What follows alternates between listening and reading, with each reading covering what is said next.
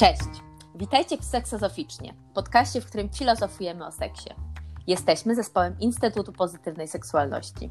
Agata, Patrycja, Agnieszka. Witajcie w Seksozoficznie. Jesteśmy tak w okolicach Nowego Roku, świąt, przynajmniej tak przypada, chociaż możecie nas słuchać w różnych czasach, w różnych latach, w różnych miesiącach, więc przepraszamy, ale tak natchnął nas do tego tematu rodzice w sypialni. Wielu z nas, wiele z nas za ścianą tych rodziców gdzieś tam przeżywa, a niektórzy z nas są tysiące kilometrów, a jesteśmy dalej z nimi związani, związane taką mentalną pępowiną. Cokolwiek by się nie zrobiło, to przestawimy czasami stroik z jednego kąta, kąta stołu w drugi i myślimy, ciekawe, co on, on, ona, czyli nasz tata czy mama, co by powiedzieli na to. Pytanie, czy, czy jak pracować z takim y, odległym, ale jednocześnie bardzo bliskim człowiekiem z naszego drzewa genealogicznego, który jakoś być może tak... Przy, przy okazji stołu, ale co przy okazji łóżka, jeżeli nam się pojawia ten zewnętrzny świadek czy świadkowa, albo ten głos jakiejś powinności, albo musu, albo zakazu? Mm. Jakoś tak jak um, użyłaś, Agata, tego wyrażenia mentalna pępowina, to od razu miałam taką fantazję, że pewnie w pierwszym odruchu by się chciało ją przeciąć. Nie? Przeciąć, odciąć, wyrzucić, w ogóle już koniec i, i w ogóle. I chyba jakoś to jest dla mnie jakimś takim fundamentalnym założeniem, że to jest taka fantomowa pępowina, która nawet jak ją będziesz przycinać ileś razy, to zaraz będzie odrastać, więc nie ma co z nią walczyć w takim sensie. Tylko bardziej, nie wiem, tak próbuję sobie teraz wyobrazić, co innego można zrobić z tą pępowiną, żeby nie próbować jej odcinać w takim właśnie jakimś um, rytualnym porzuceniu. Co innego można by z nią zrobić, żeby to było bardziej konstruktywne. Ale wiesz co, ja bym się nie do końca zgodziła w tym, że każdy ma taką nadzieję i chęć, żeby to przecinać, Przeciąć. bo jest...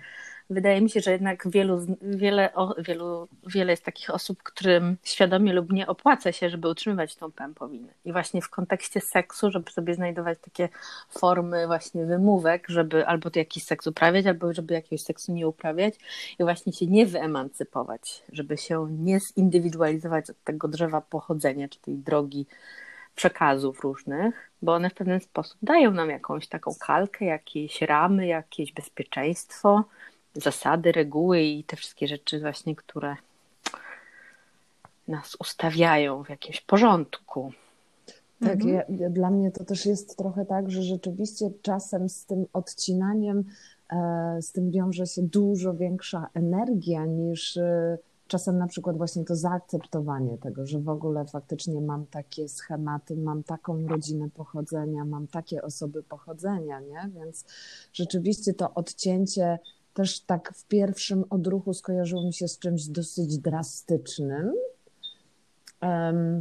ale też bardzo ciekawe było to, jak Agata sformułowałaś pytanie, jak pracować i tak mi się przyszło do głowy, tak mi, tak mi przyszło do głowy, jak pracować z tym rodzicem w łóżku, nie? I tak mówię takie wow!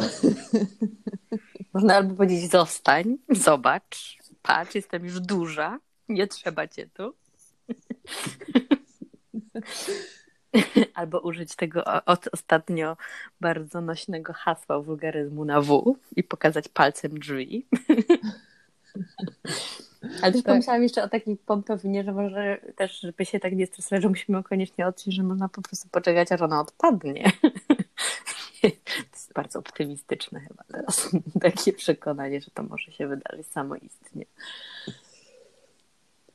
Tak, ale też myślę właśnie, bo tak e, wyszliśmy z takiego odcinania, odrywania się, odłączania na przykład też, e, ale w ogóle jak czasem to zauważyć chyba, że w ogóle mam jakąś pępowinę, nie? Czy to się tylko i wyłącznie, właśnie, bo tutaj trochę tak mam takie, jak powiedziałeś o tym, że za ścianą i o tym, że dzieli nas całkiem sporo kilometrów, nie?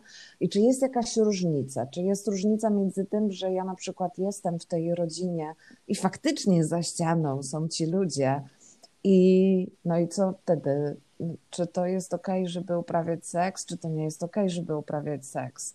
A czy jak już jestem daleko, na przykład te tysiąc kilometrów dalej, czy to dla mnie ma jakieś znaczenie? Czy to wprowadza jakąś inną energię, nową dynamikę? Czy ilość kilometrów odłączenia jest wprost proporcjonalna z moją swobodą seksualną?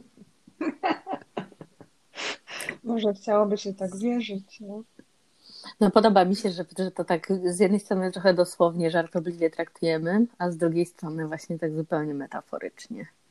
Bo ja sobie potrafię wyobrazić taką sytuację turboerotyczną, która polega właśnie na tej perwersyjności. Znowu zaznaczam, że używamy tego słowa seks pozytywnie, a mianowicie, że właśnie dodaje nam to jakiegoś takiego elementu podniecenia, że właśnie ktoś jest za tą ścianą. Jeżeli właśnie to jest ta osoba, która w pewien sposób w tym okresie, nie wiem, dajmy na to pewnie dojrzewania, dorastania, wzrastania w seksualności. Jest tą osobą, która stanowi jakiś taki element kontroli, zakazu właśnie ze względu na tą instytucję, że rodzic raczej w naszej kulturze stanowi te, ten taki ograniczający bodziec, aniżeli ten, który stymuluje i dodaje nam zielonego światła i kibicuje i mówi: słuchaj, zaraz ci przyniosę prezerwatywy, tylko daj mi znać, ile było orgazmów, tutaj cieszę się, że twoim szczęściem. Raczej nie, raczej jest: uważaj, bo zajdziesz w ciążę, albo cię czymś zakalisz, złamie ci serce, szanować się trzeba.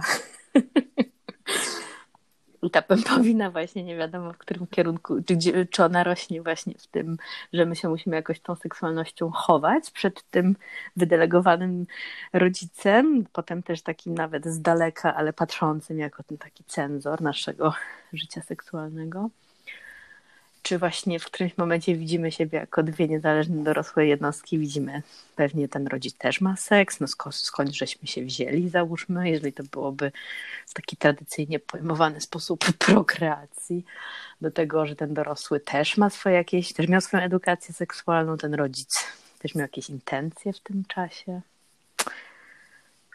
No to tak, ja właśnie jestem zawsze zafascynowana, jak w amerykańskich filmach zwłaszcza widzę taki moment, że ktoś mówi o seksie rodziców, jest taka reakcja fuj, nie? Że ble, moi rodzice, nie, że nie mogę myśleć w, o swoich rodzicach w kategoriach istoty seksualnej, ale, ale mamy pretensje, że rodzic nas nie potrafi zobaczyć w kategoriach istoty seksualnej.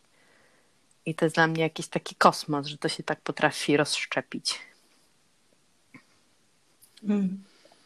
Mnie chyba trochę to zatrzymuje właśnie, co powiedziałaś, bo to rzeczywiście jest tak, że z jednej strony mam, okej, jakby każdy wiek ma swoje zasady i rządzi się jakimiś swoimi regułami, nie? I z jednej strony to jest okej, że mogę nie chcieć przyjąć tego, że moi rodzice uprawiają seks. Z drugiej strony, jeżeli ja będę kiedyś za jakiś czas na przykład dokładnie tej samej, tylko że tej samej sytuacji, ale w innej wersji, to znaczy to ja będę tym rodzicem, a to to jest ciekawe, jak w ogóle to podejście do seksualności też się zmienia właśnie e, tu znowu wprost proporcjonalnie do tego, jak się zmieniają moje role, nie? Że w zależności od tego, po której stronie tej ściany i w którym pokoju jestem, czy to jest moja sypialnia, czy sypialnia rodziców, czy ja stanowię tą sypialnię rodziców, to podejście i nastawienie też do seksualności może być absolutnie odmienne, nie? Mm. Jak um, mówiłaś, Agata, o tych nakazach, zakazach, o tym, o tym um, uważaj na ciążę, szanuj się, i o tych różnych właśnie takich um, powtarzających się chyba z tego, co, co słyszę od różnych osób przekazach, to pomyślałam sobie, że zazwyczaj um, rozmawiamy o tym w jakimś takim kontekście opresyjności, że te zakazy, nakazy są opresyjne, że ograniczające wolność, ekspresję seksualną i tak dalej, ale teraz sobie pomyślałam, że um, jeżeli do jakiegoś stopnia u niektórych osób seksualność może działać na zasadzie podniecenia, które jest jakimś przełamaniem tabu, które jest jakimś właśnie przejściem jakiejś granicy, złamaniem czegoś i tak dalej, to w gruncie rzeczy może to są przydatne rzeczy, przydatne nakazy i zakazy, którym właśnie można powiedzieć to słowo na W. I dzięki temu się poczuć tak właśnie, tak, żeby poprzez rewolucję przejść do kole, konkret, kon, konkre, konkretnej, kolejnej fazy rozwojowej, coś w sensie takim bardziej ewolucyjnym, rozwo- właśnie jako taki przejś- rytuał przejścia, coś takiego? Tak, jakiegoś takiego uwolnienia się, ale właśnie zdobycia tej wolności po swojemu, zdobycia tego rodzaju wolności, o których chodzi, znalezienia tych miejsc, w których ta wolność nasza krzyczy o to, żeby ją mieć, a tam jakiś zakaz stoi. I do widzenia z tym zakazem, nie? Jakiegoś takiego... To ja sobie, Agnieszka, też myślę właśnie, jak to od razu mi ta, ta odległość i to wprost proporcjonalne, nieproporcjonalne, nie? Że im dalej gdzieś jestem od tych swoich rodziców, jakby zaczynam trochę żyć tak bardziej po swojemu. Rzeczywiście to, co też ty, Agata, właśnie powiedziałaś, takie to, to mentalne właśnie przejście do kolejnych faz, że w tym chyba wszystkim też wszystko zależy może też od tego, tak sobie myślę, jakie tutaj znaczenie też trochę gdzieś się pojawi, czy bardziej podchodzę do tego jako forma ucieczki, czy bardziej podchodzę do tego jako forma poszukiwania i znajdywania swojego, nie?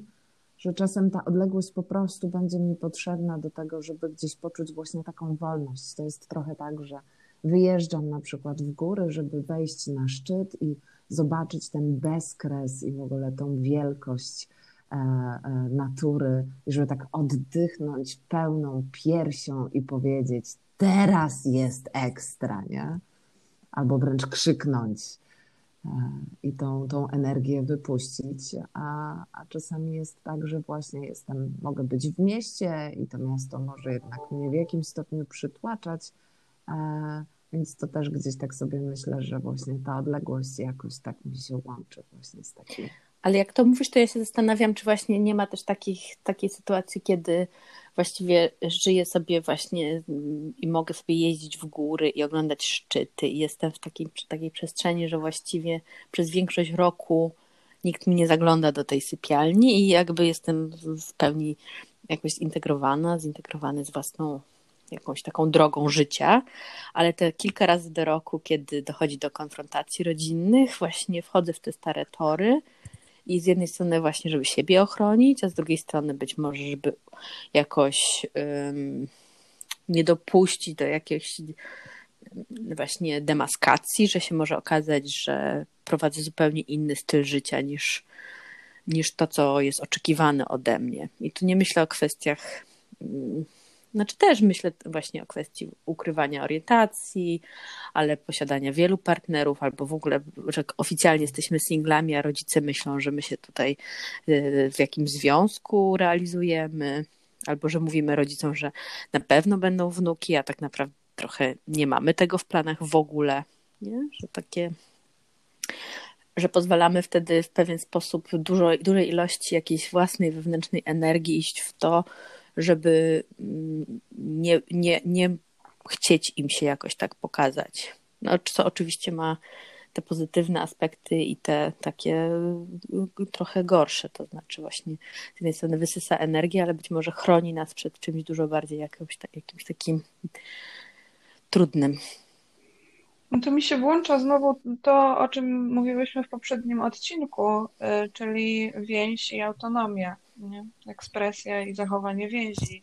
Takie wybory są wyborami podtrzymującymi więź, gdzie kosztem do jakiegoś stopnia będzie autoekspresja i jakieś pozostawanie w swojej prawdzie, w swojej niezależności.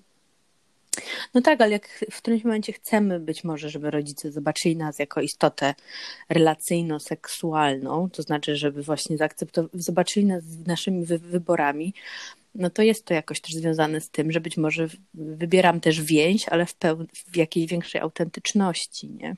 To znaczy, że być może to będzie trudne na początku, ale potem to, że rodzice przyjmą, że właśnie, nie wiem, że nie będzie ślubu, albo będzie wnuków, albo będzie ślub, ale nie z tą osobą, którą oni sobie tam wstawili w ramkę na ścianie, to że właśnie, że to długoterminowo może sprzyjać naszej relacji, bo sobie potrafię wyobrazić, że myślimy sobie, a moi rodzice to są tam jacyś, powiedzmy, konserwy, w ogóle nic, nic im nie przejdzie przez gardło nowego, po czym dowiadują się w takich lub innych okolicznościach i mają do nas pretensje, że byli okłamywani i że nie doceniliśmy, nie doceniłyśmy tej ich możliwości do adaptacji, tej elastyczności, którą być może mają w sobie, bo też no, nie stoją jak jakieś takie ustw- monolity tam, gdzie je postawiono, tylko też się rozwijają, też, też mają dostęp do mediów, też, też mają swoje refleksje na ten temat, nie? O, ja w ogóle tak się chyba na chwilę zatrzymałam i rzeczywiście mam takie, jak daleko chyba już nasza rozmowa się potoczyła, bo mam tak od tego, czy ci rodzice są za ścianą po to, czy w ogóle mówić o formie relacji i sposobie na życie, nie? Że, że rzeczywiście to są takie rozmowy i to są w ogóle takie refleksje, które... To nie jest tylko i wyłącznie o tym, czy uprawiać seks w domu rodzinnym, czy nie. Że to w ogóle jak daleko to ten temat, że tak powiem, ma swoje gdzieś macki, witki, czy jakkolwiek by tego nie nazwać. I też tak sobie myślę, że spodobało mi się to, co powiedziałaś, Agata, odnośnie tej autentyczności też. Ale też Agnieszka powiedziała bardzo ważną rzecz, właśnie znowu ta więź i tutaj znowu przychodzi mi do głowy, właśnie przychodzą te granice, bo tu faktycznie jakby nie ma znowu jakby jakichś konkretnych odpowiedzi, co jest dobre, co jest złe, nie? I jak już jestem za tą ścianą obok tych rodziców, no to, to tak sobie myślę, czy ja chcę ten seks uprawiać, czy nie, czy w tym momencie priorytetem będzie dla mnie coś, wejście w którą rolę i, i tu jest znowu bardzo dużo pytań. No właśnie, jak jedziemy do rodziców na kilka tygodni, to czy się powstrzymać całkowicie, nie? No. Czy, czy jakoś w ogóle ograniczyć swoją ekspresję i zaciskać mocno zęby, żeby nie było nic słychać? A czy jeżeli mam już na przykład czterdzieści lat, czy nadal ten schemat powielać, nie? Hmm. To w ogóle mi się trochę kojarzy z analizą transakcyjną i z tym, że jak człowiek jest mocno osadzony na co dzień swoim dorosłym, a wejdzie się w ten um, system rodzinny, to jakoś tak następuje, czy się chce, czy się nie chce, jakiegoś rodzaju zepchnięcie do roli dziecka bez względu na wiek, bez względu na wszystko. I trochę jest właśnie takie połączenie tych różnych ról wtedy, nie? Żonglerka tego, kim jesteśmy w tym konkretnym momencie, w tym konkretnym miejscu, w tym pokoju, w tym łóżku. No i myślę, że to nawiązuje trochę do tego odcinka, który nagrywałyśmy o nie zachowuj się jak dziecko, bo w pewnym sensie na ile właśnie sami się wtłaczamy w tą rolę. Mm. Dokładnie według tego schematu analizy transakcyjnej. Że na przykład mamy już swoją własną rodzinę, załóżmy, że ona jest już ukonstytuowana jakimiś papierkami i się okazuje, że w swojej własnej rodzinie potrafimy wchodzić na, tą, na ten szczebelek rodzicielski, ale w momencie, kiedy się to drzewo genealogiczne wydłuża w jednym pokoju, to znaczy, że są jeszcze inne pokolenia i się automatycznie właśnie pytanie, czy nie, czy się robi hierarchia jakoś i która rodzina pochodzenia jakby przejmuje na przykład tą dominację, bo to znowu jakoś ja patrzę tutaj z perspektywy psychologii systemowej, systemów rodzin hmm. i tych, tych dylematów, które się odbywają. Właściwie to nie jest tak, że sobie zasiada rada starszyzna i, i, i negocjuje, kto dzisiaj będzie tutaj przejmował, tylko to są takie procesy, które są zupełnie nienazwane, niemówione i potem to się rozgrywa też między tym właśnie, między parą, o której rozmawiamy, która do nas trafia. I te, te zagrywki po prostu no, mają wpływ na to, jaki potem mamy seks ze sobą. Tak. Michał... Takie święta, takie święta, ten okres świąteczny to po prostu jest absolutna mobilizacja całego organizmu, jakim jest właśnie nasz, nasz, nasze związki czy nasze życia rodzinne. I potem jakaś taka y, moment na odsapnięcie, nie? No. Ja w ogóle jak to mówisz, to też gdzieś tam chyba jestem z takim e, kurczę, jakby to było pięknie, jakby tak e, podczas takiej wigilijnej kolacji, bez względu na to, w jakim wieku jesteśmy, nagle sobie porozmawialiśmy, okej, okay, a jak w waszym życiu seksualnym? Wszystko w porządku? Chcecie o tym porozmawiać? Co ostatnio ciekawego przeczytaliście, przeczytałyście? To byłby naprawdę piękny moment z takim wyznaczeniem granic, czy chcę o tym rozmawiać, czy nie, ale przy założeniu, że mamy w sobie otwartość i gotowość tego, żeby w ogóle przy tym na przykład niedzielnym czy świątecznym stole w ogóle porozmawiać o takich rzeczach dotyczących właśnie seksualności, strefy seksualnej. I jakby to by było fajnie, że kurczę, no jak tak sobie rozmawiamy i bez względu na to, czy rodzice, czy dziadkowie, czy dzieci, to chyba właśnie ta rozmowa by sprawiła, że gdzieś ten aspekt na przykład, że moi rodzice uprawiają seks za tą ścianą, a teraz to ja będę uprawiać seks, gdzie moi rodzice są za tą ścianą, może to by jakoś oswoiło. Nie wiem, to moja fantazja. No ciekawe, bo mi się włączył absolutny lęk, że to jednak zmierza w stronę polityki. Że będzie po prostu, kto jest za aborcją, a kto nie i czy, kto, czy ty masz prawo tutaj siedzieć ze mną przy jednym stole, bo się okazuje, że być może głosowaliśmy na inne partie. Hmm. Słuchajcie, z czym kończycie dzisiejsze spotkanie? Czy nam się udało jakąś tą pępowinę lekko nadwyrężyć? Ja jestem chyba z czymś takim, że tak jak powiedziałaś, lekko nadwyrężyć, to chyba trochę tak, że to wiesz, tak na zasadzie właśnie chyba takie rozmowy prowadzą do tego, że gdzieś ta pępowina nie jest luźno, tylko ja gdzieś tam ją naprężam właśnie dlatego, że chcę poznawać nowe rzeczy. I tym wszystkim jest absolutnie okej okay, i to wszystko jest absolutnie okej, okay, że zaczynam poznawać w ten sposób swoje, ale jeżeli mam potrzebę bycia przywiązaną, czy właśnie złączoną tą pępowiną, to to też jest okej, okay, jeżeli jest mi z tym okej. Okay.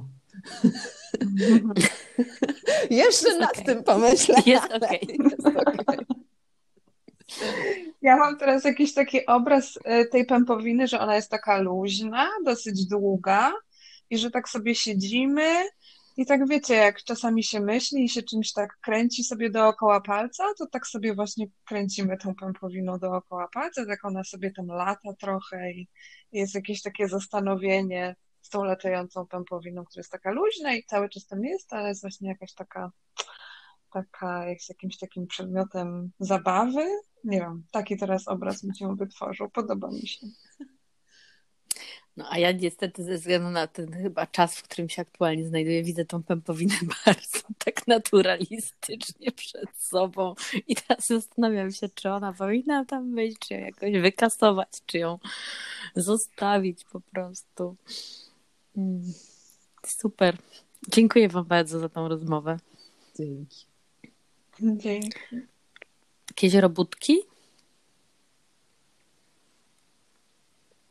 Ja tak sobie myślę, że chyba ten moment, bez względu na to, czy jedziemy na te święta, czy nie jedziemy, czy właśnie z nich wracamy, ale to tak sobie pomyśleć, być może właśnie gdzieś było kiedyś już o kręgach, to teraz tak sobie myślę, że te kręgi są taką formą tej odległości, czyli faktycznie, czy moje życie i co ma wpływ na moje życie, kiedy na przykład rodzice, rodzina pochodzenia jest za ścianą, a co kiedy jestem na przykład właśnie tysiąc kilometrów dalej, czy to się zmienia, w jaki sposób się zmienia, tak mentalnie, żeby w tym pobyć i z tą pępowiną, na ile ona mnie trzyma i na ile czuję się okej, z zaciśniętą lub luźną i latającą wokół palca.